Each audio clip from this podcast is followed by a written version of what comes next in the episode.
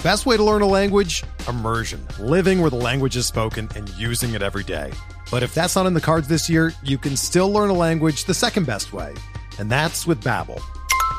Be a better you in 2024 with Babbel, the science-backed language learning app that actually works. Don't pay hundreds of dollars for private tutors or waste hours on apps that don't really help you speak the language. Babbel's quick 10-minute lessons are handcrafted by over 200 language experts and help you start speaking a new language in as little as 3 weeks. Babbel's designed by real people for real conversations, and their tips and tools are approachable, accessible, rooted in real-life situations, and delivered with conversation-based teaching so you're ready to practice what you've learned in the real world. Here's a special limited-time deal for our listeners. Right now, get up to 60% off your Babbel subscription at babbel.com/BlueWire. That's 60% off at babbel.com/BlueWire, spelled BABBEL.com/BlueWire. Rules and restrictions apply. Time now for another Future Sox podcast. Clinton Cole here, joining me on Skype. It is Zack Burdi, Zack down in Louisville for the holidays. Zack, thanks for your time, man. Appreciate it. Yeah, no problem at all. Glad we could do this. So before we started, we were just talking about kind of your off season. We'll start there and then we'll kind of work our way around. But yeah, you were kind of explaining to me what you're doing this off season. It's been a challenging one. I mean, the last year you had some injuries and stuff like that. But first and foremost, how are you feeling now? What's going on right now with your throwing program?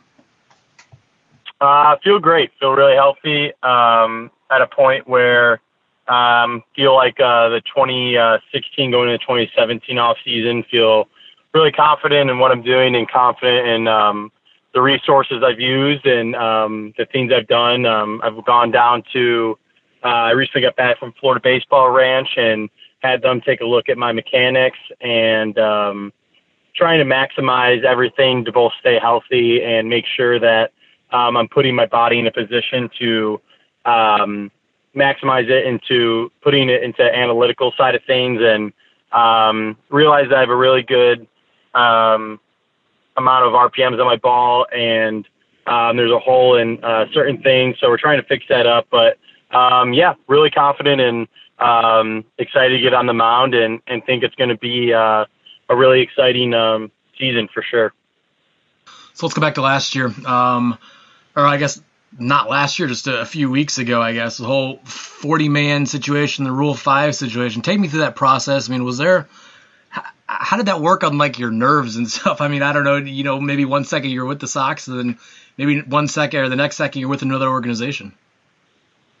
Yeah. No, it was nerve-wracking. When I got hurt in Chattanooga in AA, that was one of the first things that comes to mind. I mean, you have to prove yourself in order to deserve one of those spots. It's not something that just gets handed to people. And I thought I really put myself in a hole by getting hurt. And on top of that, just not really performing at all this season was high walks, low strikes, and not really anything to really, I guess, put a spotlight on me. So it was really tough. And I remember going into it, everyone always says grass is greener on the other side, blah, blah, blah. I don't really believe that. I think the White Sox are a great organization.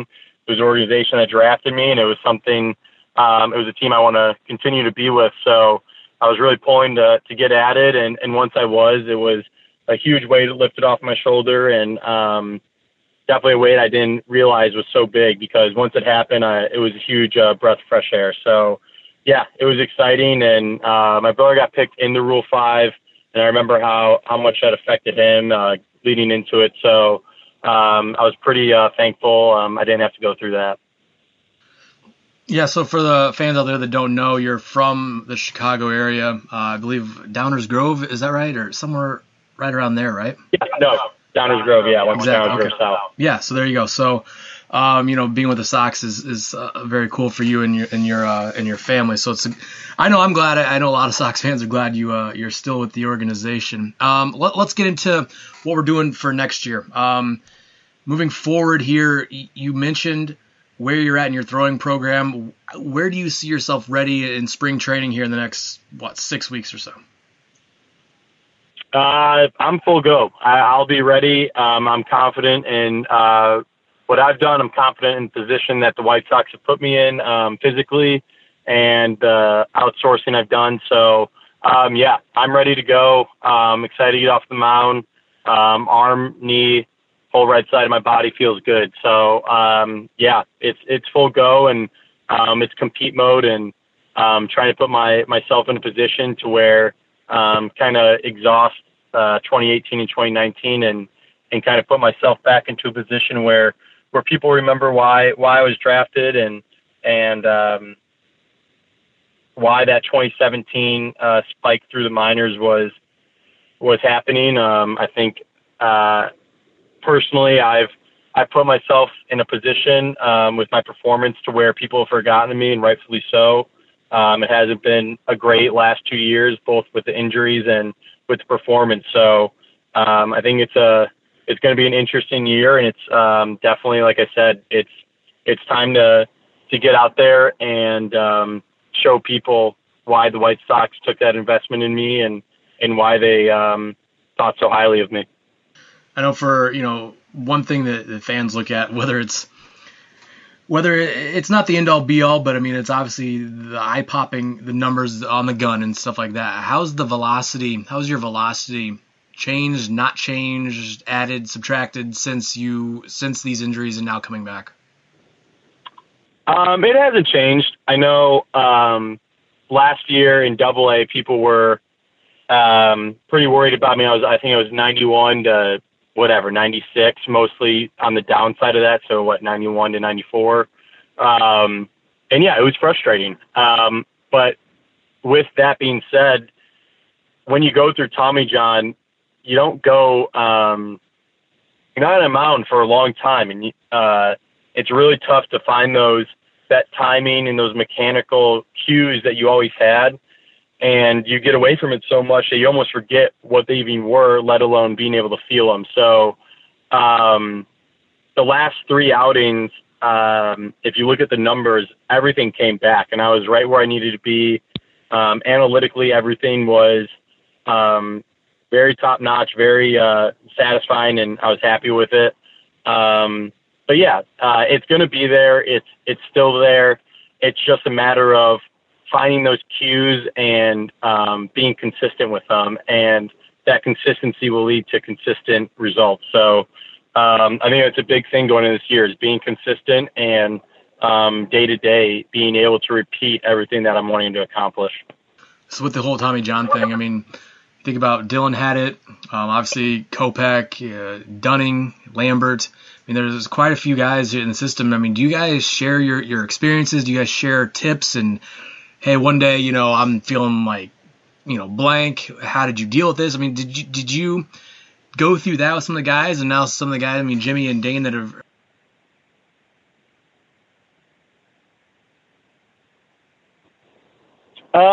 Yeah, I mean, I lived with both Dane and Jimmy this offseason in Arizona. So, I mean, there was times where they're getting that natural soreness that you're going to have when you're going through that ligmatization process, and you're changing that tendon into a ligament. So, yeah, I mean, it's really nice to have guys who've gone through it. I was lucky enough to have Fry and Bummer and Walsh reached out to.